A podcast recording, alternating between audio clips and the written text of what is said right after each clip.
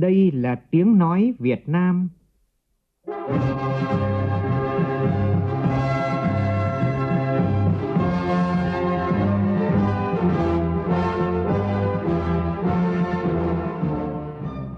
là tiếng nói Việt Nam, phát thanh từ Hà Nội, thủ đô nước Cộng hòa xã hội chủ nghĩa Việt Nam.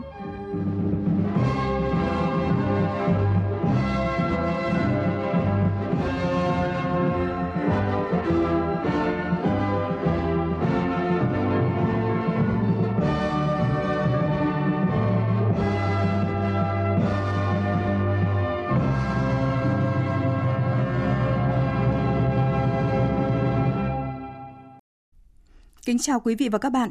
Mời quý vị và các bạn nghe chương trình Thời sự trưa của Đài Tiếng Nói Việt Nam với những tin đáng chú ý sau. Số ca mắc COVID-19 tăng trở lại. Thủ tướng Phạm Minh Chính yêu cầu đẩy nhanh tiến độ tiêm vaccine phòng COVID-19, không để vaccine quá hạn. Vốn thực hiện các dự án đầu tư trực tiếp nước ngoài FDI tại Việt Nam tăng cao. Trong đó, ngành công nghiệp chế biến chế tạo dẫn đầu thu hút FDI với tổng vốn đầu tư đạt trên 10 tỷ đô la Mỹ. Một số trường đại học công bố điểm sàn xét tuyển từ điểm thi tốt nghiệp trung học phổ thông năm 2022. Trong phần tin thế giới, phần lớn các yêu sách biển của Trung Quốc đều không phù hợp với luật pháp quốc tế. Khẳng định của các nhà ngoại giao, nhà nghiên cứu Mỹ và thế giới tại hội thảo quốc tế về Biển Đông do Trung tâm Nghiên cứu Chiến lược và Quốc tế tổ chức tại Washington. Thị trường chứng khoán toàn cầu phản ứng tích cực sau khi Cục Dự trữ Liên bang Mỹ Fed nâng lãi suất cơ bản thêm 0,75%.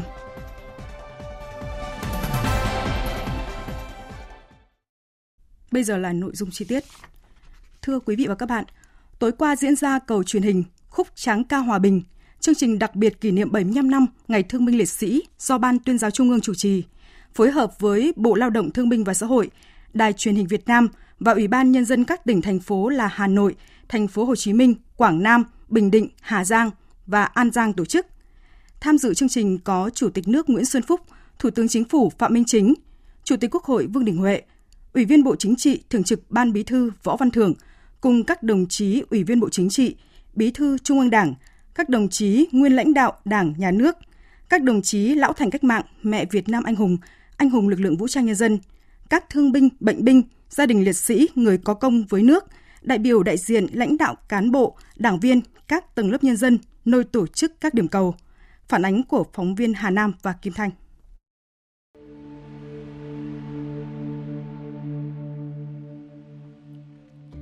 Với truyền thống uống nước nhớ nguồn, ăn quả nhớ người trồng cây, đền ơn đáp nghĩa, tháng 7 hàng năm là dịp để cả dân tộc cùng tri ân, tưởng nhớ những người hy sinh cả xương máu cho hòa bình trên mọi miền Tổ quốc.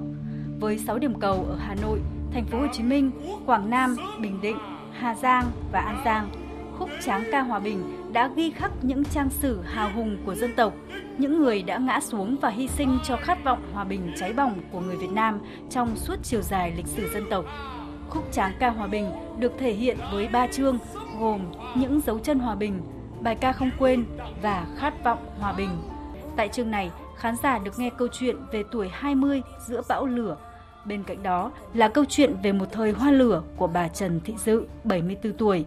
Người con đất Quảng Nam về những ngày tháng thanh xuân cùng bạn bè chiến đấu bảo vệ Tổ quốc – hay câu chuyện về liệt sĩ Nguyễn Viết Ninh, người lính Vị Xuyên, Hà Giang đã bất khuất hy sinh 38 năm trước khi trong tay vẫn ôm khẩu súng có khắc dòng chữ Sống bám đá, đánh giặc, chết hóa đá, bất tử, lan tỏa khắp mặt trận Vị Xuyên. Dòng chữ ấy được truyền tay nhau và trở thành thứ vũ khí tinh thần, một khẩu hiệu sắt đá của những người lính ngày đêm chiến đấu thời gian đó. Khát vọng hòa bình cũng là phần cuối của chương trình, giúp mỗi người Việt Nam hiểu hơn về cái giá của hòa bình sau những mất mát, hy sinh do chiến tranh gây ra. Thượng tá Trương Xuân Bình, binh đoàn 12, con trai anh hùng lực lượng vũ trang nhân dân Trương Xuân Hòa, cho biết. Ông luôn dặn mẹ tôi, dù sau này sinh con trai hay con gái, hãy đặt tên là Bình, vì ông hiểu giá trị của hòa bình. Đó cũng là lý do tôi ờ, chọn trở thành một người lính để viết tiếp câu chuyện của hòa bình. Nhưng điều chúng tôi lo nhất đó là thất hứa với người dân. Những cái lúc khó khăn nhất thì tôi thường nghĩ đến bố. Tinh thần của những người lính bộ, của hồ không bao giờ chùn bước. Với lời hứa ở trong tim, chúng tôi sẽ tiếp tục sứ mệnh mà mình đã lựa chọn. Và tôi tin rằng ở trên cao, cha tôi cũng như những đồng đội của cha đang mỉm cười có một bài ca không bao giờ quên là lời đất Bên cạnh những câu chuyện đầy bi tráng về những thế hệ đã ngã xuống vì hòa bình, xuyên suốt chương trình là những tiết mục được đầu tư công phu tại các điểm cầu, cũng là điểm nhấn của chương trình. Với giao hưởng khúc tráng ca hòa bình, liên khúc lá xanh, gửi anh đi đầu quân, hát mãi khúc quân hành, liên khúc kỷ niệm của tôi, thời hoa đỏ, liên khúc vết chân tròn trên cát, tổ quốc gọi tên mình, bài ca không quên, liên khúc huyền thoại mẹ, đất nước tình yêu, một đời người, một rừng cây. Qua sự thể hiện của nhiều nghệ sĩ đã đưa khán giả trở lại mạch cảm xúc đầy bi tráng và xúc động của một thời hoa lửa nhân kỷ niệm 75 năm Ngày Thương binh Liệt sĩ 27 tháng 7.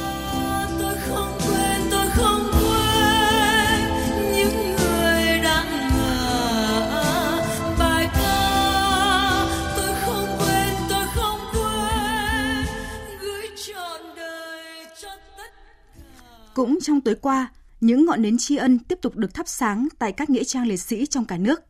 Ghi nhận của nhóm phóng viên thường trú tại miền Trung. Đêm xuống làm dịu đi cái nắng tháng 7 bỗng rát. Người lao động ở xí nghiệp May Hà Quảng, tỉnh Quảng Bình mang hương hoa, đèn nến đi vào nghĩa trang dân hương viếng các anh hùng liệt sĩ. Ông Võ Xuân Trung, giám đốc xí nghiệp May Hà Quảng cho biết, suốt 10 năm nay, cứ vào đêm 27 tháng 7, xí nghiệp May Hà Quảng, tỉnh Quảng Bình đều tổ chức đưa người lao động đến viếng nghĩa trang liệt sĩ Ba Dốc, trở thành hoạt động tri ân của người lao động trong đơn vị.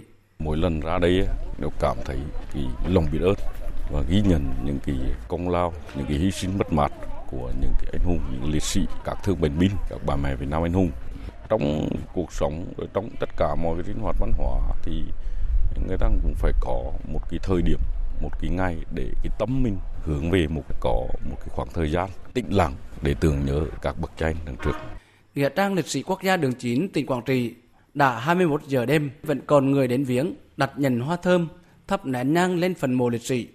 Hơn 50 năm tìm kiếm cha mình trong vô vọng. Đúng vào dịp kỷ niệm Ngày Thương binh Liệt sĩ năm nay, ông Ngô Trung Tá ở tỉnh Hòa Bình đã tìm được mộ của bố mình đang yên nghỉ tại Nghĩa trang liệt sĩ quốc gia đường 9. Gia đình cũng đã mấy lần đi tìm rồi, nhiều lần rồi nhưng mà không biết chỗ nào mà chẳng tìm được. Đến vừa rồi thì thấy thông tin ở trong này. Đúng hoàn toàn theo cái giấy báo tử. Gia đình mừng quá, xúc động, mừng lắm. Xong là báo tin tất cả cho anh em, bạn bè với lại họ hàng là đã có thông tin của của bố. Hôm nay mới bắt đầu vào làm lễ. Thời sự VOV nhanh, tin cậy, hấp dẫn. Mời quý vị nghe tiếp chương trình thời sự trưa của Đài Tiếng nói Việt Nam với những tin quan trọng khác. Sáng nay, ông Võ Văn Thưởng, Ủy viên Bộ Chính trị, Thường trực Ban Bí thư và đoàn công tác Trung ương đã có buổi làm việc với Ban Thường vụ Tỉnh ủy Bình Định về tình hình triển khai quán triệt và thực hiện nghị quyết Đại hội Đảng toàn quốc lần thứ 13 và nghị quyết Đại hội Đảng bộ tỉnh Bình Định lần thứ 20. Cùng dự buổi làm việc có bà Bùi Thị Minh Hoài, Bí thư Trung ương Đảng, trưởng Ban Dân vận Trung ương. Tin của phóng viên Thanh Thắng tại miền Trung. Báo cáo của Ban Thường vụ tỉnh ủy Bình Định cho biết, hai năm qua, tỉnh Bình Định đã tập trung tổ chức nghiên cứu, học tập quán triệt, tuyên truyền và triển khai thực hiện nghị quyết Đại hội đại biểu toàn quốc lần thứ 13 của Đảng. Toàn tỉnh đã tổ chức 507 lớp quán triệt, học tập, triển khai thực hiện nghị quyết với hơn 65.000 cán bộ đảng viên tham dự, đạt tỷ lệ hơn 98%. Mặc dù gặp nhiều khó khăn do chịu tác động nặng nề của dịch COVID-19, nhưng nền kinh tế tỉnh Bình Định đang phục hồi nhanh và tăng trưởng khá. 6 tháng đầu năm nay, tổng sản phẩm địa phương GRDP của tỉnh tăng 7%, cơ cấu kinh tế chuyển dịch theo hướng tích cực, thu nhập của người dân dần được nâng lên. Ông Võ Văn Thưởng, Ủy viên Bộ Chính trị, Thường trực Ban Bí thư đánh giá, tỉnh Bình Định đã làm tốt công tác phòng chống dịch bệnh và phục hồi kinh tế. Địa phương này đã bám sát và triển khai tốt nghị quyết Đại hội đại biểu toàn quốc lần thứ 13 của Đảng. Ông Võ Văn Thưởng đề nghị thời gian tới Bình Định tiếp tục tập trung quán triệt, thực hiện các nghị quyết, kết luận, chỉ thị của Đảng, nhất là các nghị quyết từ sau Đại hội đại biểu toàn quốc lần thứ 13 đến nay. Trong đó đặc biệt tăng cường công tác quản lý đảng viên trên địa bàn, chúng ta phải quán triệt và thực hiện tốt các nghị quyết, kết luận, chỉ thị, quy định của Đảng, ít nhất là từ sau đại hội 13 tới nay. Bổ sung, hoàn thiện à, cũng như là ban hành mới nhiều cái văn bản của đảng trong đó có những vấn đề à, rất là sát sườn rất là cấp bách vừa giải quyết những vấn đề đang đặt ra của thực tiễn công tác xây dựng chỉnh đốn đảng xây dựng hệ thống chính trị nhưng mà cũng có những vấn đề có ý nghĩa căn cơ lâu dài đảm bảo cho cái sự vững mạnh của tổ chức đảng cũng trong sáng nay, tại thành phố Tam Kỳ, đoàn kiểm tra 540 của Bộ Chính trị do ông Nguyễn Hòa Bình, Ủy viên Bộ Chính trị, Bí thư Trung ương Đảng, tranh án Tòa án Nhân dân tối cao làm trưởng đoàn có buổi làm việc với Ban Thường vụ tỉnh ủy Quảng Nam về kiểm tra việc triển khai thực hiện nghị quyết Đại hội Đảng toàn quốc lần thứ 13 tại tỉnh Quảng Nam. Phóng viên Đài Tiếng nói Việt Nam đưa tin. Theo báo cáo của tỉnh ủy Quảng Nam, trong hai năm qua, công tác nghiên cứu, học tập, quán triệt, tổ chức thực hiện nghị quyết đại hội 13 của Đảng được thực hiện đồng bộ từ cấp tỉnh đến cấp huyện, cấp xã. Tỉnh ủy Quảng Nam ban hành chương trình hành động về thực hiện nghị quyết đại hội 13, xác định mục tiêu tổng quát, mục tiêu cụ thể, các chỉ tiêu trên từng lĩnh vực. Tỉnh ủy đề ra 6 nhóm nhiệm vụ giải pháp để cụ thể hóa 6 nhiệm vụ trọng tâm và 3 đột phá chiến lược theo nghị quyết đại hội 13 của Đảng.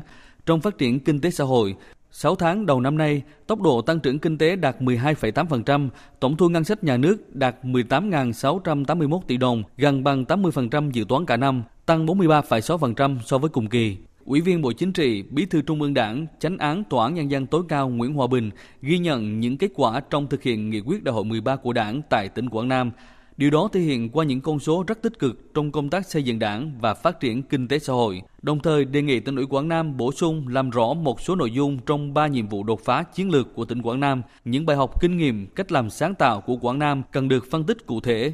Ông Nguyễn Hòa Bình cũng gợi ý một số vấn đề về công tác cán bộ và thực trạng ngành y tế tại các địa phương hiện nay. Cái tình trạng đùn đẩy, sợ trách nhiệm, né tránh của các bộ đảng viên em đánh giá xem lý do tại sao.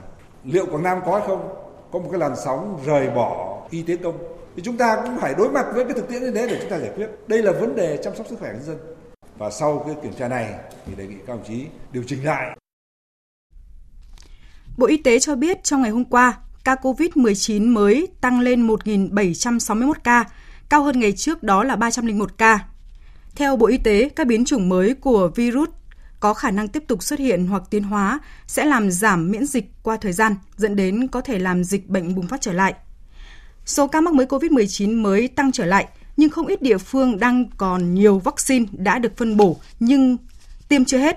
Để khẩn trương khắc phục tình trạng này, Thủ tướng Phạm Minh Chính yêu cầu Bộ Y tế, các bộ cơ quan có liên quan và Ủy ban Nhân dân các tỉnh, thành phố trực thuộc Trung ương chỉ đạo tổ chức triển khai quyết liệt hệ thống y tế từ trung ương đến cơ sở để quán triệt đảm bảo nghiêm kỷ luật kỷ cương trong việc đẩy nhanh tiến độ tiêm vaccine phòng COVID-19, không để vaccine quá hạn, ra soát thống kê nhu cầu vaccine của các địa phương từ nay đến hết quý 3 năm nay để kịp thời phân bổ, chủ động phối hợp với Bộ Thông tin và Truyền thông, các cơ quan liên quan làm tốt công tác truyền thông để nhân dân hiểu tham gia tiêm vaccine phòng COVID-19.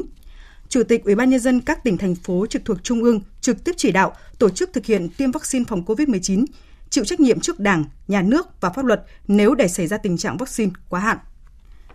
Chuyển sang một thông tin đáng chú ý, Cục Đầu tư nước ngoài, Bộ Kế hoạch và Đầu tư vừa công bố tình hình thu hút đầu tư trực tiếp nước ngoài 7 tháng năm nay.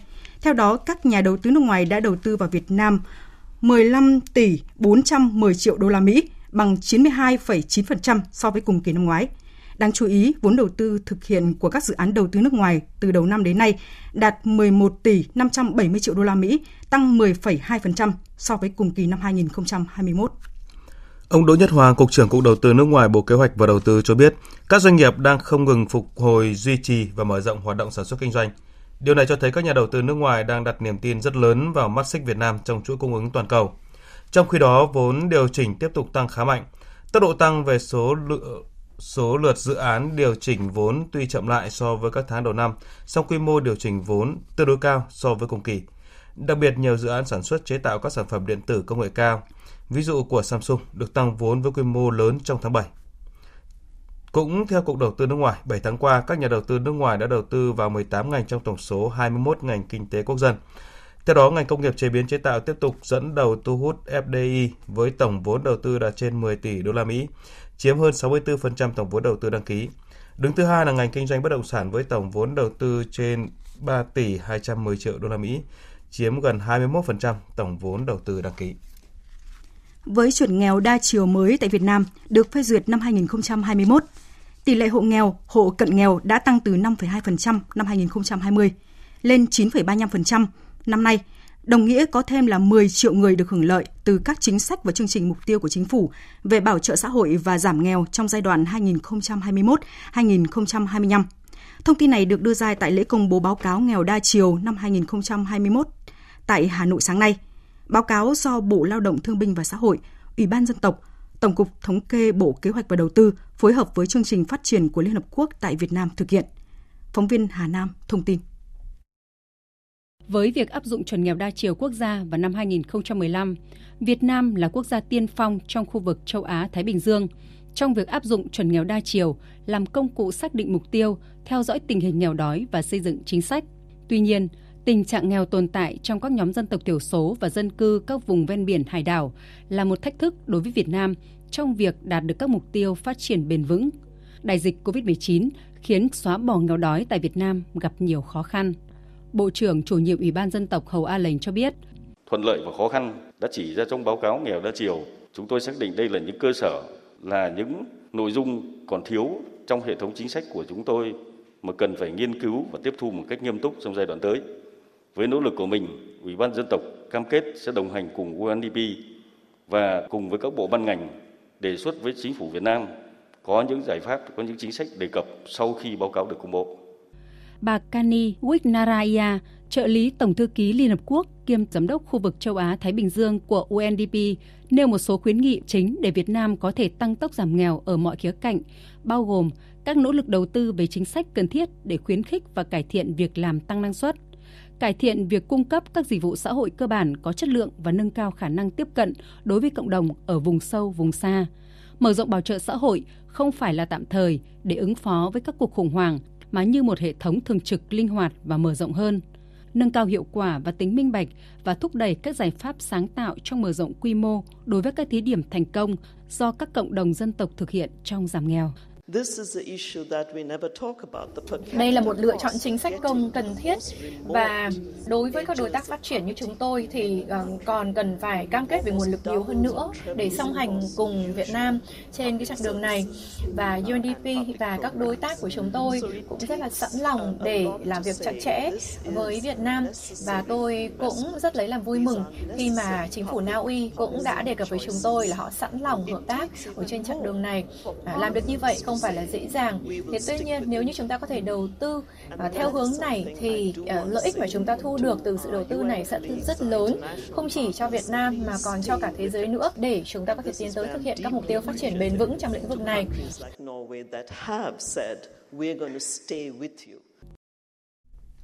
Sáng nay tại thành phố Hồ Chí Minh, Báo Giao thông tổ chức hội thảo giải pháp phát triển vận tải hành khách công cộng với sự tham dự của đông đảo các chuyên gia giao thông, doanh nghiệp vận tải trong cả nước.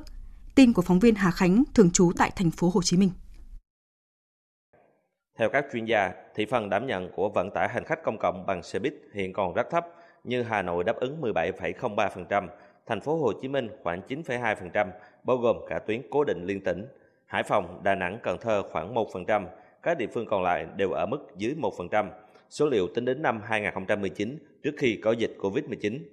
Do đó, trong khi chờ đợi quy hoạch tổng thể mạng lưới giao thông đô thị mang tính dài hạn và khả thi hơn, tiến sĩ Lê Đỗ Mười, Viện trưởng Viện Chiến lược và Phát triển Giao thông, Bộ Giao thông Vận tải cho rằng cần tăng cường quản lý phương tiện giao thông cá nhân song song với phát triển vận tải hành khách công cộng, khuyến khích sự tham gia của khu vực tư nhân. Đầu tiên nhất là tập trung vào cái giải pháp về cái xây dựng cái quy hoạch, đặc biệt là quy hoạch vận tải công cộng chúng ta nói chung và lấy vận tải khách công cộng bằng xe buýt là cái trục xương sống để kết nối các phương tiện khác từ nay đến 2030 và sau 2030 và sau đó chúng ta sẽ phát triển sẽ lan rộng theo các phương thức theo mô hình TOD để cho nó phù hợp nhất. Từ thực tế hoạt động của tuyến đường sắt đô thị Cát Linh Hà Đông tại Hà Nội, ông Vũ Hồng Trường, tổng giám đốc công ty trách nhiệm hữu hạn một thành viên đường sắt Hà Nội đưa ra các bài học như cần nghiên cứu đặc tính nhu cầu, quy luật đi lại, tạo điều kiện tiếp cận tốt nhất cho hành khách đến các ga, xây dựng chính sách giá vé hợp lý, đa dạng hóa hình thức thanh toán, tăng cường tính kết nối, khai thác tiềm năng thương mại, kết hợp du lịch, tạo dựng văn hóa sử dụng dịch vụ. Cái tiềm năng thương mại và du lịch của tuyến rất lớn. Một ngày đến 4.000 đến 5.000 người mua vé ngày. Đây là những người đi trải nghiệm. thì chúng tôi là cũng có dự định là tới đây kết hợp với lại công ty du lịch để làm tour du lịch của City Tour tức là đi thăm Hà Nội, đi Cát Linh Hà Đông thì xuống depot của chúng tôi 19,7 ha và tôi cải tạo như một resort. Tiếp theo là thông tin đáng chú ý về giáo dục. Sau khi có kết quả thi tốt nghiệp trung học phổ thông năm 2022, một số cơ sở đào tạo tại Hà Nội, thành phố Hồ Chí Minh đã công bố ngưỡng điểm xét tuyển đối với một số phương thức có sử dụng điểm thi tốt nghiệp trung học phổ thông năm nay. Tin cụ thể cho biết. Cụ thể, Trường Đại học Ngoại thương công bố ngưỡng điểm xét tuyển từ điểm thi tốt nghiệp trung học phổ thông năm nay với phương thức 3, xét tuyển kết hợp chứng chỉ quốc tế và kết quả thi tốt nghiệp. Phương thức 4, xét tuyển dựa vào điểm thi tốt nghiệp trung học phổ thông. Tại trụ sở chính Hà Nội, Trường Đại học Ngoại thương công bố mức điểm sàn nhận hồ sơ xét tuyển dựa trên kết quả thi tốt nghiệp trung học phổ thông năm nay. Các tổ hợp xét tuyển A00, A01, D01, D02, D03, D04, D06 và D07 là 23,5 điểm. Tại cơ sở thành phố Hồ Chí Minh, các tổ hợp A00, A01, D01, D06, D07, thí sinh cũng phải đạt tối thiểu 23,5 điểm mới đủ điều kiện xét tuyển. Riêng tại cơ sở Quảng Ninh, năm nay trường chỉ sử dụng 4 tổ hợp A00, A01, D01, D07 để xét tuyển. Thí sinh phải đạt ngưỡng điểm sàn là 20 điểm. Học viện Công nghệ Bưu chính Viễn thông có mức điểm nhận hồ sơ đăng ký xét tuyển đại học hệ chính quy đợt 1 năm nay theo phương thức xét tuyển dựa vào kết quả thi trung học phổ thông riêng cho cơ sở 2. Với cơ sở đào tạo phía Bắc, mức điểm tối thiểu là 21 điểm, trong khi đó mức điểm sàn ở cơ sở đào tạo phía Nam là 19 điểm áp dụng cho 3 tổ hợp xét tuyển A00, A01 và D01. Trường Đại học Nông lâm Thành phố Hồ Chí Minh thông báo điểm sàn tại cơ sở chính ở Thành phố Hồ Chí Minh từ 16 đến 21 điểm một tổ hợp môn xét tuyển tùy ngành. Trừ ngành sư phạm kỹ thuật nông nghiệp ngưỡng đầu vào theo quy định của Bộ Giáo dục và Đào tạo. Trường Đại học Ngân hàng Thành phố Hồ Chí Minh công bố điểm sàn xét tuyển tất cả các ngành chương trình đào tạo là 18 điểm. Thưa quý vị và các bạn, tại hội thảo chia sẻ thông tin về chăm sóc sức khỏe bà mẹ và trẻ em diễn ra sáng nay tại Hà Nội, Bộ Y tế cho biết trung bình mỗi ngày nước ta có tới 39 trẻ sơ sinh tử vong. Phóng viên Văn Hải thông tin. Theo thống kê chưa đầy đủ, tại nước ta hiện nay mỗi ngày có tới 39 em bé dưới 28 ngày tuổi tử vong. Tỷ lệ tử vong ở trẻ sơ sinh đang chiếm 80% số ca tử vong đối với trẻ dưới 1 tuổi. Ông Trần Đăng Khoa, vụ trưởng vụ sức khỏe bà mẹ và trẻ em cho biết. Tử vong sơ sinh là một con số mà chúng tôi đang rất cố gắng bởi vì giảm được tử vong sơ sinh thì sẽ giảm được tử vong trẻ em dưới 1 tuổi. Về nguyên nhân thì nó có rất nhiều các cái nguyên nhân mà có liên quan đến tử vong trẻ sơ sinh. Ví dụ đó là quá trình khám thai đầy đủ như chúng tôi đã khuyến cáo là 4 lần trong suốt thời gian thai kỳ. À, thứ hai là các cái dị tật rồi trường hợp mà đẻ khó rất khó can thiệp và cứu chữa. Thứ hai nữa là sau khi trẻ ra đời thì cái sự chăm sóc, sự nuôi dưỡng cũng là trong những cái nguyên nhân mà chúng tôi rất quan tâm. Đáng chú ý, khu vực miền núi, vùng sâu vùng xa có tỷ lệ trẻ sơ sinh tử vong cao nhất. Nguyên nhân được cho là do ở xa cơ sở y tế, nhiều người mẹ vùng khó khăn phải sinh con tại nhà, không được chăm sóc y tế kịp thời đúng cách, dẫn đến những hậu quả đáng tiếc. Ông Trần Đăng Khoa cho biết thêm, chính sách đối với đội ngũ cô đỡ thôn bản hiện nay chưa được quan tâm đúng mức, cũng góp phần làm cho tỷ lệ tử vong trẻ sơ sinh vẫn ở mức cao. Đội ngũ cô đỡ thôn bản có thể giúp cho ngành y tế giúp cho chúng tôi để giảm cái tử vong kể cả mẹ và trẻ sơ sinh. Thì à, trong cái thời gian qua cũng rất là khó khăn vì cái phụ cấp cái hoạt động của cô đỡ thôn bản đã bị cắt giảm và gần như không còn nữa. Và chúng tôi cũng đã khuyến cáo là các tỉnh, đặc biệt vùng núi, vùng sâu, vùng xa cần quan tâm. Vì cái nguồn ngân sách tỉnh thì cũng có thể là là quan tâm bỏ ra và hỗ trợ cho cô đỡ thôn bản hoạt động. Bộ Văn hóa Thể thao và Du lịch vừa công bố danh mục di sản văn hóa phi vật thể quốc gia cho tỉnh Hòa Bình. Theo đó, chi thức lịch đoi, tức lịch tre và lễ hội khai hạ của người Mường là danh mục văn di sản uh, là thưa quý xin lỗi quý vị và bạn, đó là danh mục văn hóa di sản phi vật thể quốc gia. Đây là sự kiện quan trọng của người dân xứ Mường, tỉnh Hòa Bình. Tri thức dân gian, tri thức lịch đôi của người Mường được hình thành qua hoạt động quan sát sự vận động của mặt trăng, dựa vào đặc tính của mặt trăng trong chu kỳ tháng, cũng như sự vận chuyển của sao đôi để phân định thời gian, ngày giờ, tuần, tháng, năm và chế định ra 12 thẻ tre, còn gọi là lịch tre. Mỗi thẻ tre là một tháng, trong đó có số ngày trong tháng ghi theo lối khắc gạch những ngày tốt, xấu, ngày mưa, gió, ngày đại cát hay ngày xích hầu để đi làm ăn, làm nhà mới, cưới vợ, gả chồng hay công to việc lớn. Lễ hội khai hạ dân tộc Mường ở Hòa Bình hay còn gọi là lễ hội khuống mùa.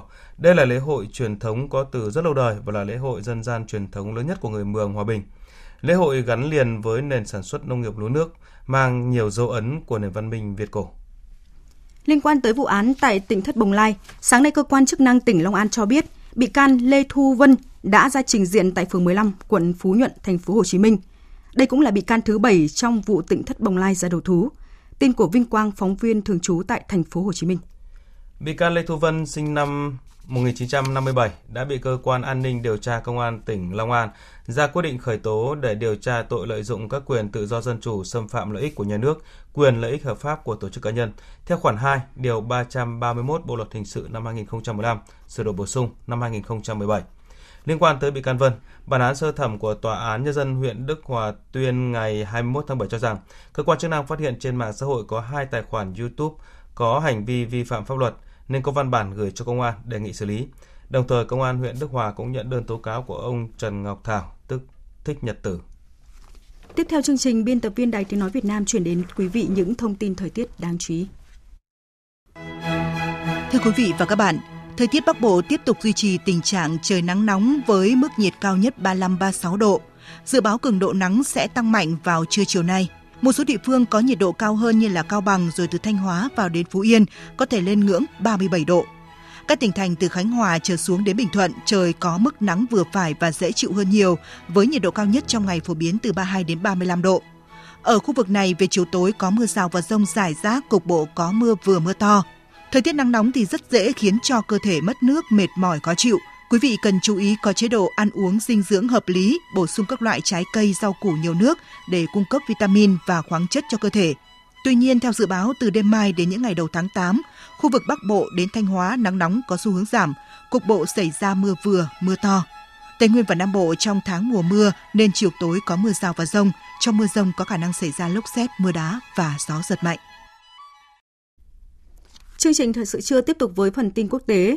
Thưa quý vị và các bạn, hội thảo quốc tế về Biển Đông lần thứ 12 vừa diễn ra tại thủ đô Washington của Mỹ dưới hình thức cả trực tiếp và trực tuyến. Sự kiện do Trung tâm Nghiên cứu Chiến lược và Quốc tế tổ chức. Phạm Huân, phóng viên Đài Tiếng Nói Việt Nam thường trú tại Mỹ, phản ánh.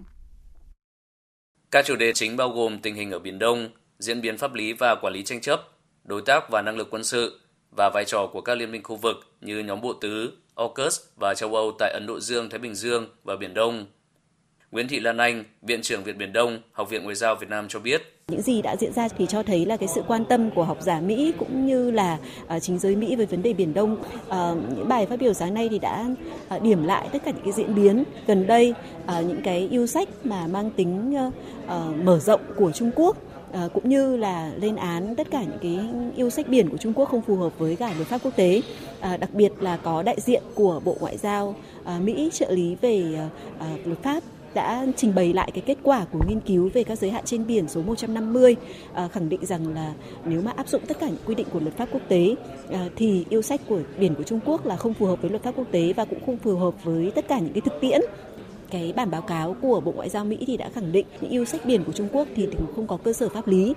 Theo trợ lý Bộ trưởng Quốc phòng Mỹ phụ trách các vấn đề an ninh Ấn Độ Dương-Thái Bình Dương, Eli Ratner, Trung Quốc đang thử thách giới hạn của quyết tâm tập thể của các nước và thúc đẩy một hiện trạng mới ở Biển Đông, thách thức cam kết chung của các nước đối với tôn trọng chủ quyền, giải quyết hòa bình các tranh chấp và tuân thủ luật pháp quốc tế.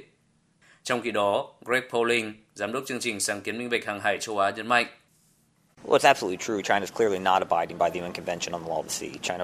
Trung Quốc rõ ràng không tuân thủ Công ước Liên Hợp Quốc về luật biển. Trung Quốc vi phạm hầu hết các mặt của UNCLOS tại thời điểm này. Mỗi lần các yêu sách của Trung Quốc được chứng minh là không đúng hoặc bị phản đối, Trung Quốc lại tìm cách thay đổi cách lý giải các yêu sách của mình. Đó là cách Trung Quốc hợp lý hóa những gì mình muốn. Trung Quốc cơ bản coi luật pháp quốc tế như một công cụ có thể sử dụng hoặc loại bỏ khi bất tiện.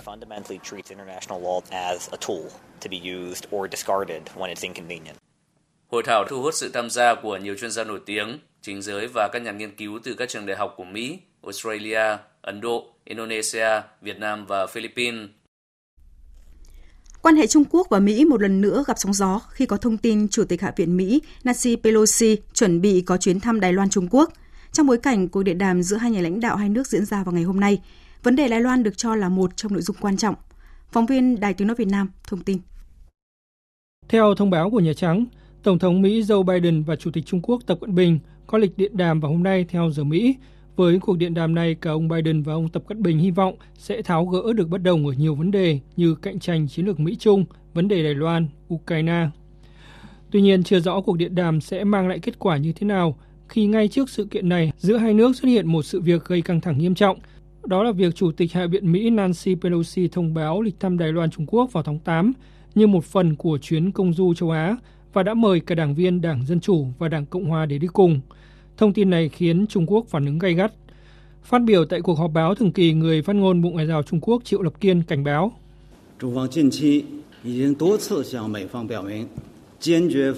Trung Quốc đã nhiều lần thông báo với phía Mỹ rằng chúng tôi kiên quyết phản đối chuyến thăm Đài Loan của Chủ tịch Hạ viện Mỹ Pelosi.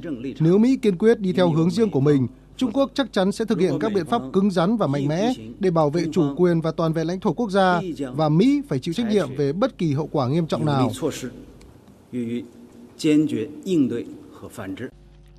Trong khi đó, người phát ngôn an ninh quốc gia Nhà Trắng John Kirby cho biết việc bà Pelosi công du nước ngoài là vấn đề an ninh quốc gia của Mỹ vì bà là một trong những nhân vật có khả năng kế nhiệm tổng thống. Song ông Kirby cũng cho rằng việc Trung Quốc đưa ra lời đe dọa đối với một chuyến đi chưa diễn ra là vô ích và chắc chắn không cần thiết, đồng thời chỉ làm leo thang căng thẳng. Đúng như dự đoán, Cục Dự trữ Liên bang Mỹ Fed tiếp tục nâng lãi suất cơ bản thêm 0,75% nhằm ứng phó với mức lạm phát cao nhất trong vòng 40 năm qua.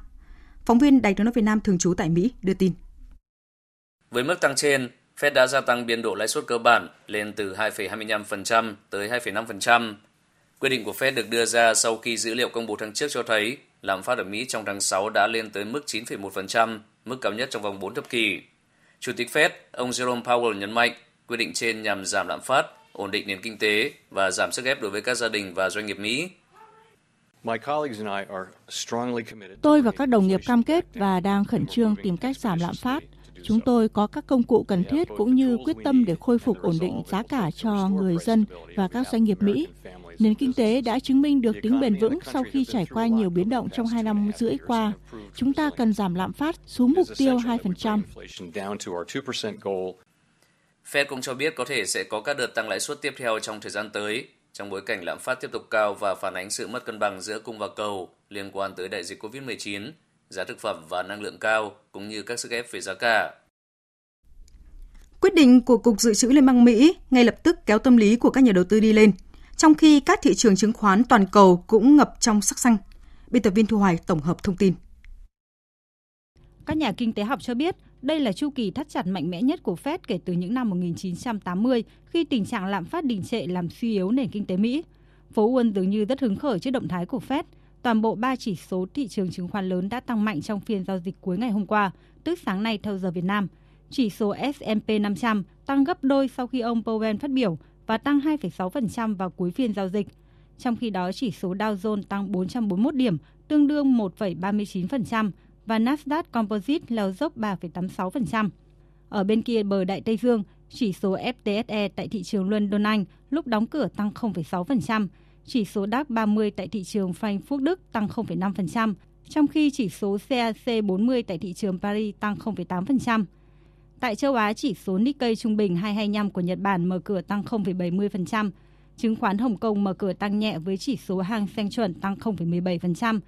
Đánh giá về quyết định của Fed, Thư ký báo chí Nhà Trắng Karine Pierre nhận định nền kinh tế Mỹ sẽ không rơi vào suy thoái và chính phủ sẽ không can thiệp vào các quyết định của Fed.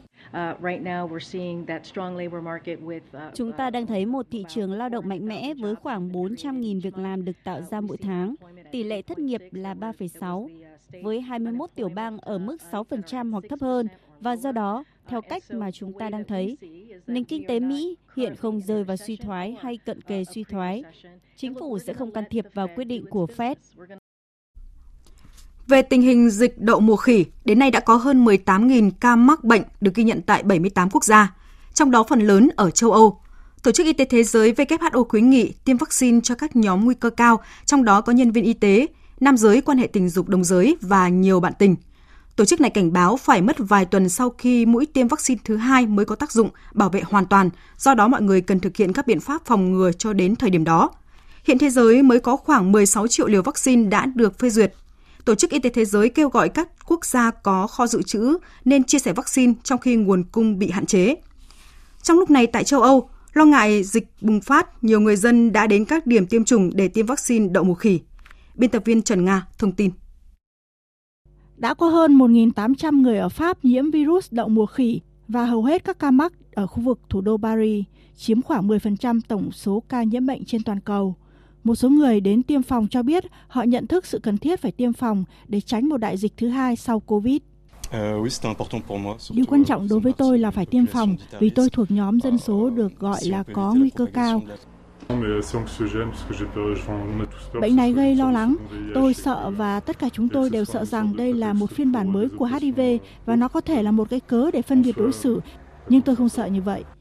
Tôi quyết định tiêm vaccine, coi đó là một hành động tích cực vì đó là một loại virus lây lan mạnh mẽ trong cộng đồng người đồng tính và điều quan trọng là mỗi chúng ta phải có trách nhiệm.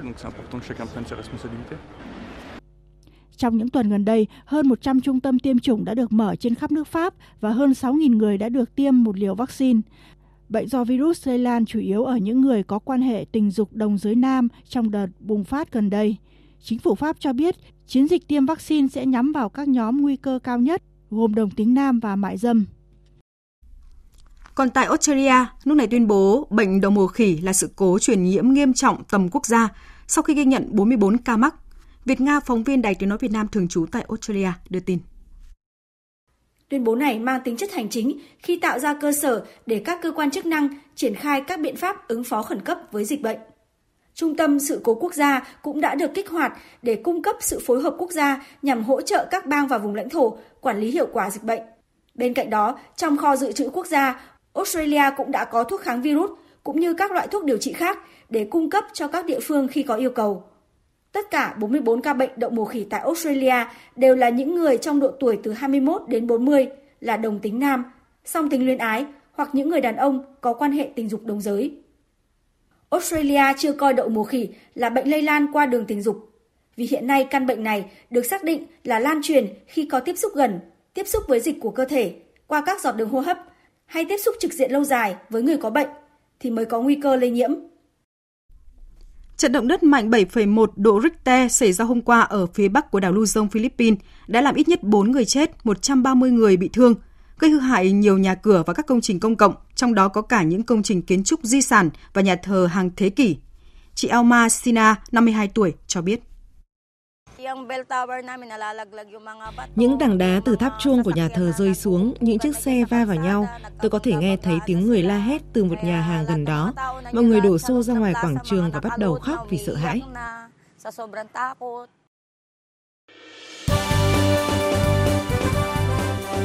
Thời sự tiếng nói Việt Nam Thông tin nhanh Bình luận sâu Tương tác đa chiều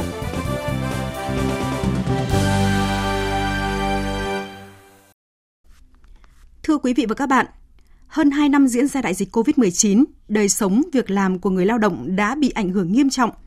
Trong những tháng ngày đó, Công đoàn Việt Nam đã cùng chính phủ hỗ trợ, giúp đỡ người lao động vượt qua khó khăn. Đến thời điểm này, người lao động quay trở lại thị trường lao động nhưng vẫn còn gặp nhiều khó khăn. Công đoàn các cấp vẫn tiếp tục có những hoạt động hỗ trợ người lao động để họ vượt qua những khó khăn sau đại dịch. Nhân kỷ niệm 93 năm ngày thành lập Công đoàn Việt Nam 28 tháng 7, phóng viên Phương Thoa có bài viết đề cập. Mời quý vị và các bạn cùng nghe. Trong những tháng dịch COVID-19 diễn biến phức tạp, chị Nguyễn Thúy An, công nhân công ty trách nhiệm hữu hạn Bình Yên, quận Thanh Xuân, Hà Nội, phải nghỉ việc 2 tháng, thu nhập giảm, lương không đủ chi tiêu. Trong tình cảnh đó, chị nhận được tiền hỗ trợ từ các chính sách của chính phủ và công đoàn. Không chỉ nhận được hỗ trợ bằng tiền, mà công đoàn Hà Nội đã tới tận doanh nghiệp trao hỗ trợ bằng nhu yếu phẩm hỗ trợ của tổ chức công đoàn tuy là không lớn về vật chất mà nhưng là là cái món quà mà động viên tinh thần quý báu giúp động viên cổ vũ tinh thần cho mình làm vơi đi phần nào khó khăn khi mà dịch đã qua đi. Dịch tạm lắng, nhiều doanh nghiệp gặp khó khăn trong sản xuất kinh doanh đã không thực hiện chi trả lương, phụ cấp đúng và đủ cho người lao động. Ngay từ đầu năm nay đã xảy ra một số cuộc đình công đòi doanh nghiệp tăng lương và thực hiện các chế độ khác. Thống kê cho thấy có hơn 100 cuộc đình công tại các địa phương có khu công nghiệp như Nghệ An, Ninh Bình, Nam Định, Bình Dương, Đồng Nai. Theo bà Trần Thị Thanh Hà, trưởng ban quan hệ lao động Tổng Liên đoàn Lao động Việt Nam, trước tình hình đó, tổ chức công đoàn các tỉnh, thành phố đã vào cuộc thuyết phục, thương lượng để có những buổi đối thoại giữa doanh nghiệp và người lao động, giải quyết những vướng mắc nhu cầu chính đáng của người lao động. Tổng Liên đoàn đã chỉ đạo các cấp công đoàn phải tăng cường và phối hợp đối thoại với các hiệp hội người sử dụng lao động tại địa phương, tại khu công nghiệp, khu chế xuất để mà nắm được tình hình của doanh nghiệp để mà hỗ trợ cho hoạt động của công đoàn cơ sở, hỗ trợ cho doanh nghiệp để mà xây dựng được cái quan hệ lao động hài hòa ổn định. Các cấp công đoàn thường xuyên phải nắm chắc cái tình hình để mà hỗ trợ hướng dẫn cho công đoàn cơ sở để mà phối hợp đề xuất với người sử dụng lao động thực hiện tốt công tác đối thoại định kỳ hoặc là đột xuất hoặc là đối thoại khi người lao động yêu cầu. Thực tế cho thấy, đa số người lao động trở lại làm việc sau đại dịch nhưng họ vẫn còn khó khăn bởi phần lớn họ đã tiêu hết những đồng tích lũy trong 2 năm đại dịch. Hiểu được những khó khăn của người lao động, Tổng Liên đoàn Lao động Việt Nam đề xuất tăng lương tối thiểu vùng năm 2022 và thuyết phục Hội đồng Tiền lương Quốc gia chốt tăng lương tối thiểu vùng thêm 6% từ ngày 1 tháng 7 năm nay tháo gỡ vướng mắc khó khăn của người lao động và Thủ tướng Chính phủ cũng chỉ đạo định hướng về những vấn đề như bảo hiểm xã hội, tín dụng đen hoành hành trong công nhân lao động, chính sách về nhà ở, hỗ trợ tiền thuê trọ. Tôi vui mừng nhất là được à, tăng lương à, cơ bản 6% và cái à, vấn đề hỗ trợ tiền nhà trọ và xây nhà cho người lao động công nhân chúng tôi được ở. Như vậy thì để người lao động chúng tôi mới yên tâm làm việc được. Thủ tướng Chính phủ và các ban ngành đã có những giải pháp mà về nhà trẻ, nhà ở cho công nhân viên thì mình cũng rất là mong muốn là cái việc này sớm được trong thời gian tới để giúp đỡ người lao động và hỗ trợ người lao động có một cuộc sống tốt hơn. Với mục tiêu người lao động đồng hành cùng doanh nghiệp và động viên tinh thần hăng say lao động sản xuất, Tổng Liên đoàn Lao động Việt Nam cũng đã phát động chương trình một triệu sáng kiến hỗ trợ vượt khó sáng tạo, quyết tâm chiến thắng đại dịch COVID-19, khen thưởng kịp thời khi các sáng kiến áp dụng thực tế. Hàng trăm nghìn sáng kiến của người lao động đã giúp doanh nghiệp nâng cao năng suất lao động, làm lợi hàng chục tỷ đồng. Ông Ngọ Duy Hiểu, Phó Chủ tịch Tổng Liên đoàn Lao động Việt Nam cho biết, Thời gian tới, Tổng Liên đoàn tiếp tục triển khai các hoạt động nhằm thực hiện nhiệm vụ mà Đại hội Đảng toàn quốc lần thứ 13 đặt ra, đó là xây dựng giai cấp công nhân hiện đại lớn mạnh. Cái nhiệm vụ rất là quan trọng, đó là phải hình thành một cái hệ thống các cái chính sách, các cái quy định để hiện đại hóa cái lực lượng công nhân. Trong đó có các nhóm chính sách về phúc lợi xã hội, an sinh xã hội. Thì mục tiêu cuối cùng đặt ra đó là chúng ta phải có một cái lớp công nhân giỏi về mặt tri thức, à, bản lĩnh thì phải vững vàng và phải có văn hóa, có khát vọng. Và rồi lớp công nhân đấy phải là những người có việc làm bền vững có thu nhập ngày càng cao đời sống tốt gắn bó với tổ chức công đoàn và tin tưởng cái sự lãnh đạo của đảng. Tổ chức Công đoàn Việt Nam tiếp tục tham gia thực hiện quy chế dân chủ ở cơ sở, thương lượng ký kết thỏa ước lao động tập thể, hoạt động tư vấn pháp luật, góp phần xây dựng quan hệ lao động hài hòa, ổn định, tiến bộ, động viên người lao động vượt qua khó khăn, ổn định cuộc sống. Tiếp theo chương trình như thường lệ là trang tin đầu tư tài chính và bản tin thể thao. Trang tin đầu tư tài chính. Thưa quý vị và các bạn, giá vàng trong nước dạng sáng hôm nay tăng 100.000 đồng cả hai chiều mua và bán. Vàng SJC ở khu vực Hà Nội là 65 triệu 100.000 đồng một lượng mua vào và 66 triệu 120.000 đồng một lượng bán ra. Giá vàng dòng thăng long của công ty Bảo Tín Minh Châu niêm yết mua vào ở mức 52 triệu 130 000 đồng một lượng và bán ra ở mức là 52 triệu 880 000 đồng một lượng. Trên thị trường ngoại tệ, tỷ giá trung tâm của đồng Việt Nam so với đô la Mỹ tại ngân hàng nhà nước ở mức 23.192 đồng một đô la, giảm tiếp 4 đồng một đô la so với phiên giao dịch hôm qua. Ngân hàng nhà nước vừa ban hành thông tư 04 năm 2022 quy định về việc áp dụng lãi suất rút trước hạn tiền gửi tại tổ chức tín dụng chi nhánh ngân hàng nước ngoài và có hiệu lực kể từ ngày 1 tháng 8 tới đây. Theo đó, trường hợp rút toàn bộ tiền gửi áp dụng mức lãi suất tối đa bằng lãi suất tiền gửi không kỳ hạn thấp nhất của tổ chức tín dụng đó theo đối tượng khách hàng hoặc là theo loại hợp đồng tiền đã gửi tại thời điểm rút trước hạn. Bộ Kế hoạch và Đầu tư vừa ban hành quyết định số 1330, theo đó sẽ sửa đổi bổ sung cấp trung ương về thành lập doanh nghiệp do nhà nước nắm giữ 100% vốn điều lệ do Thủ tướng Chính phủ quyết định thành lập hợp nhất sáp nhập doanh nghiệp do nhà nước nắm giữ 100% vốn điều lệ do Thủ tướng Chính phủ quyết định thành lập.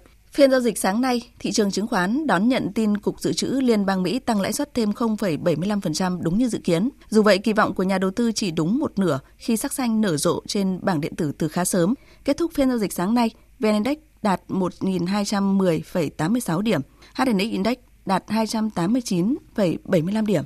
Thưa quý vị và các bạn, tính ở thời điểm cuối tháng 7 này, giá bán lẻ xăng dầu vẫn cao hơn thời điểm đầu năm nay từ 2.500 đến 3.600 đồng một lít, với dầu diesel còn chênh lệch cao hơn khoảng 5.000 đồng một lít, nhưng kỳ vọng của doanh nghiệp và người tiêu dùng vẫn còn muốn giảm tiếp. Phóng viên Đài Tiếng nói Việt Nam đã có cuộc trao đổi với ông Nguyễn Thành Hưng, Phó vụ trưởng vụ chính sách thuế Bộ Tài chính về vấn đề này. Thưa ông, hiện nay thuế bảo vệ môi trường đã giảm kịch khung. Vậy với loại thuế khác như là thuế giá trị gia tăng hay là thuế tiêu thụ đặc biệt, nhất là đối với thuế nhập khẩu xăng dầu thì có ý kiến chuyên gia cho rằng là còn dư địa để giảm. Vậy ông đánh giá như thế nào về nhận định này và dư địa để giảm sẽ như thế nào?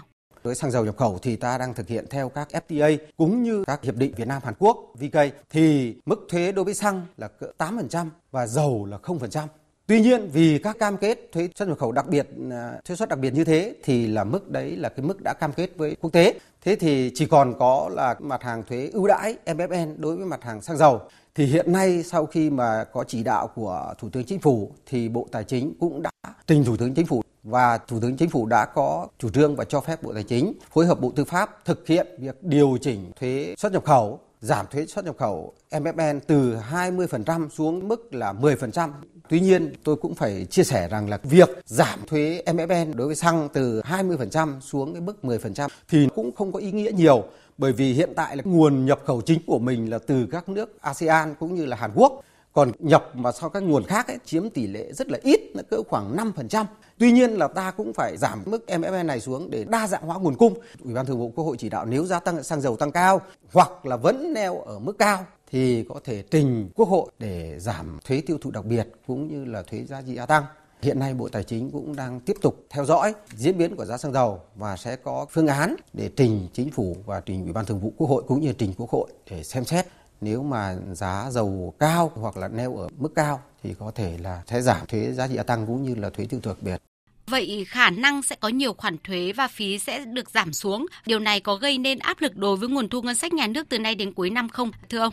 Tổng nguồn mà giảm thu từ đầu năm đến giờ thì Ủy ban Thường vụ Quốc hội đã ban hành nghị quyết 13 giảm 50% đối với nhiên liệu bay, sau đó ban hành tiếp nghị quyết 18 giảm 50% đối với xăng dầu, còn dầu hỏa thì là 70% và nay là nghị quyết 20 là giảm về mức sàn thì tổng mức giảm nó khoảng 33.400 tỷ và bình quân mỗi tháng nó khoảng 4.193 tỷ. Cụ thể thì tác động của giá xăng dầu cũng như là giá dầu thô ra sao đối với nguồn thu của ngân sách nhà nước trước các biến động như vậy thưa ông? Khi ta xây dựng dự toán ngân sách nhà nước thì là mức giá dầu thô ở mức khoảng 60 đô Vậy thì nay với kịch bản khoảng 110 đô một thùng, thì số tăng thu ngân sách nhà nước cũng khoảng là 2.584 tỷ đồng trên tháng. Thế bù trừ lại giữa mức giảm do giảm thuế bảo vệ môi trường và mức mà tăng thu do giá dầu thô tăng lên thì số giảm khoảng 1.300 tỷ một tháng. Thế thì với mức như thế thì ngân sách nhà nước cũng có thể là đáp ứng được với thời gian tới. Tuy nhiên là nếu mà giảm thêm mức thuế giá trị gia tăng với thuế tiêu thụ đặc biệt thì cái mức giảm sẽ rất là lớn. Vâng, xin trân trọng cảm ơn ông.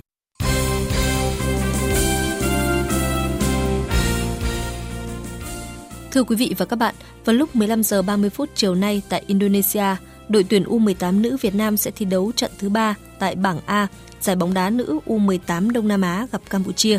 Hiện tại U18 nữ Việt Nam đang có 6 điểm sau 2 trận thắng và tạm đứng đầu bảng. Ở trận gia quân, các học trò của huấn luyện viên Akira thắng đậm U18 Singapore 9-0. Đến trận thứ hai, đội vượt qua chủ nhà Indonesia 2-1. Đánh giá về trận đấu vừa qua, tiền đạo Ngọc Minh Chuyên cho rằng đội tuyển Indonesia là đối thủ mạnh, đội tuyển Việt Nam đã có chiến thắng 2-1 vô cùng khó khăn. Còn đội tuyển Singapore là Việt Nam gặp một ít khó khăn nhưng mà cũng giành chiến thắng trong trận đấu vừa qua. Còn vào chiều qua 27 tháng 7, đội tuyển bóng đá nam U16 Việt Nam đã lên đường sang Indonesia tham dự giải vô địch U16 Đông Nam Á 2022 ở giải này, U16 Việt Nam nằm chung bảng A với chủ nhà Indonesia, Singapore và Philippines.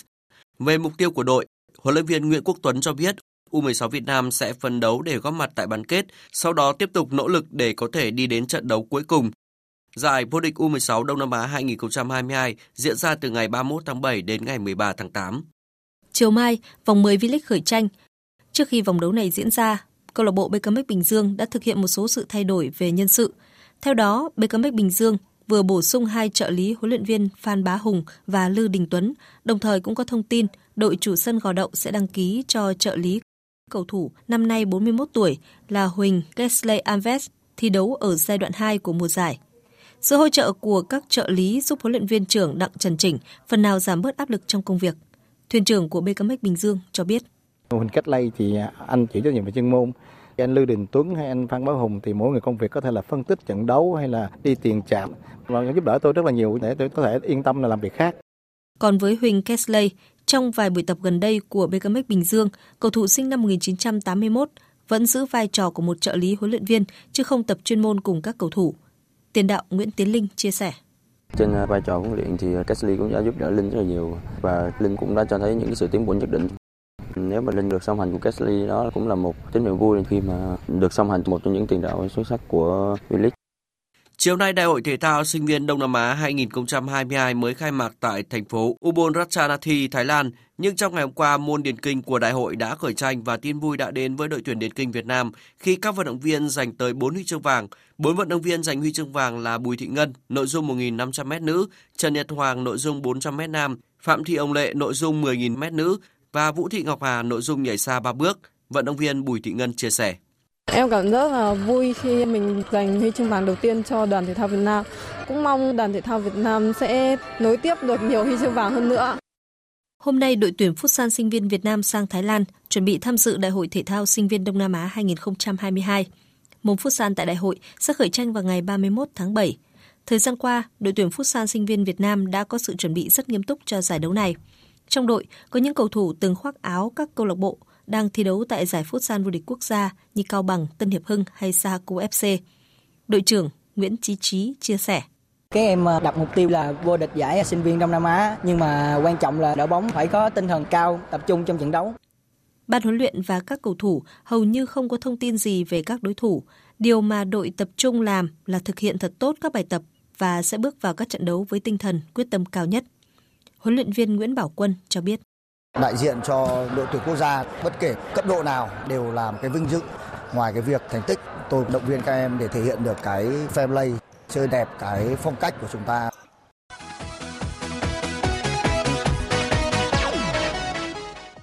Tối qua, câu lạc bộ Manchester United đã có trận giao hữu với đội bóng vô danh của nước Anh là Wrexham và thầy trò huấn luyện viên Erik ten Hag đã dễ dàng giành chiến thắng 4-1 Bốn cầu thủ mang về chiến thắng cho MU là Christian Eriksen, Aman Diallo, Alejandro Garnacho và Alex Telles.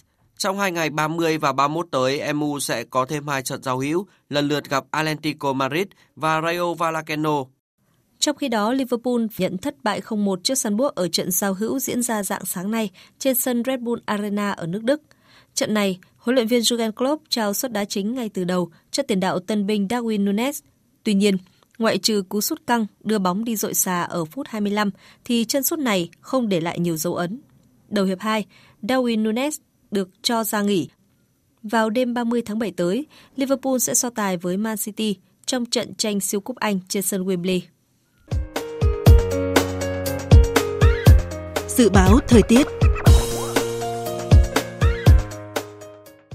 Phía Tây Bắc Bộ, chiều nắng nóng có nơi nắng nóng gay gắt, chiều tối và đêm có mưa rào và rông vài nơi. Riêng khu vực Tây Bắc, đêm có mưa rào và rông rải rác, cục bộ có mưa to, gió nhẹ, nhiệt độ từ 25 đến 37 độ. Phía Đông Bắc Bộ, chiều nắng nóng có nơi nắng nóng gay gắt, chiều tối và đêm có mưa rào và rông vài nơi, gió Nam đến Đông Nam cấp 2, cấp 3, nhiệt độ từ 25 đến 37 độ. Khu vực từ Thanh Hóa đến Thừa Thiên Huế, chiều nắng có nơi nắng nóng, riêng vùng núi phía Tây có nắng nóng, có nơi nắng nóng gai gắt, chiều tối và đêm có mưa rào và rông vài nơi, gió nhẹ, nhiệt độ từ 25 đến 37 độ. Khu vực từ Đà Nẵng đến Bình Thuận, chiều nắng, phía Bắc có nơi nắng nóng, chiều tối và đêm có mưa rào và rông vài nơi, gió nhẹ, nhiệt độ từ 24 đến 35 độ. Tây Nguyên có mưa rào và rông vài nơi, riêng chiều tối và tối có mưa rào và rông rải rác, cục bộ có mưa to gió nhẹ, nhiệt độ từ 20 đến 32 độ. Nam Bộ có mưa rào và rông vài nơi, riêng chiều tối và tối có mưa rào và rông rải rác, cục bộ có mưa to, gió nhẹ, nhiệt độ từ 23 đến 34 độ. Khu vực Hà Nội chiều nắng nóng, đêm không mưa, gió Nam đến Đông Nam cấp 2, cấp 3, nhiệt độ từ 26 đến 36 độ. Dự báo thời tiết biển, Bắc và Nam Vịnh Bắc Bộ không mưa, gió Nam cấp 3, cấp 4. Vùng biển từ Quảng Trị đến Quảng Ngãi có mưa rào và rông vài nơi, gió nhẹ. Vùng biển từ Bình Định đến Ninh Thuận và từ Bình Thuận đến Cà Mau có mưa rào rải rác và có nơi có rông, gió Tây Nam cấp 3, cấp 4. Vùng biển từ Cà Mau đến Kiên Giang có mưa rào và rông rải rác, trong mưa rông có khả năng xảy ra lốc xoáy và gió giật mạnh, gió nhẹ. Khu vực Bắc và giữa Biển Đông có mưa rào và rông vài nơi, gió nhẹ. Khu vực Nam Biển Đông và khu vực quần đảo Trường Sa thuộc tỉnh Khánh Hòa có mưa rào rải rác và có nơi có rông. Trong mưa rông có khả năng xảy ra lốc xoáy và gió giật mạnh, gió Tây Nam cấp 3, cấp 4. Khu vực quần đảo Hoàng Sa thuộc thành phố Đà Nẵng và Vịnh Thái Lan có mưa rào và rông vài nơi. Trong mưa rông có khả năng xảy ra lốc xoáy và gió giật mạnh, gió nhẹ. Vừa rồi là thông tin dự báo thời tiết chi tiết các vùng trên cả nước. Trước khi kết thúc chương trình, chúng tôi tóm lược những tin chính vừa phát. Số ca mắc COVID-19 tăng trở lại, Thủ tướng Phạm Minh Chính yêu cầu Bộ Y tế, các bộ ngành liên quan đảm bảo nghiêm kỷ luật kỷ cương trong việc đẩy nhanh tiến độ tiêm vaccine phòng COVID-19, không để vaccine quá hạn, ra soát thống kê nhu cầu vaccine của các địa phương từ nay đến hết quý 3 năm nay để kịp thời phân bổ. Theo Cục Đầu tư nước ngoài, Bộ Kế hoạch và Đầu tư, vốn đầu tư thực hiện của các dự án đầu tư nước ngoài từ đầu năm đến nay đạt 11 tỷ 570 triệu đô la Mỹ, tăng hơn 10% so với cùng kỳ năm ngoái. Ngành công nghiệp chế biến chế tạo tiếp tục dẫn đầu thu hút đầu tư với tổng vốn đầu tư đạt trên 10 tỷ đô la Mỹ, chiếm 64,3% tổng vốn đầu tư đăng ký. Phần lớn các yêu sách biển của Trung Quốc đều không phù hợp với luật pháp quốc tế. Đây là khẳng định của các nhà ngoại giao, nhà nghiên cứu Mỹ và thế giới tại Hội thảo quốc tế về Biển Đông do Trung tâm Nghiên cứu Chiến lược và Quốc tế tổ chức tại Washington. Hội thảo thu hút sự tham gia của nhiều chuyên gia nổi tiếng, chính giới và các nhà nghiên cứu từ các trường đại học của Mỹ, Australia, Ấn Độ, Indonesia, Việt Nam và Philippines. Tới đây chúng tôi kết thúc chương trình thời sự trưa nay của Đài Tiếng nói Việt Nam. Chương trình do các biên tập viên Thu Hằng, Thanh Trường, Thu Hòa và Hằng Nga thực hiện với sự tham gia của kỹ thuật viên Hồng Vân, chịu trách nhiệm nội dung Nguyễn Vũ Duy. Cảm ơn quý vị đã quan tâm lắng nghe. Xin kính chào và hẹn gặp lại quý vị.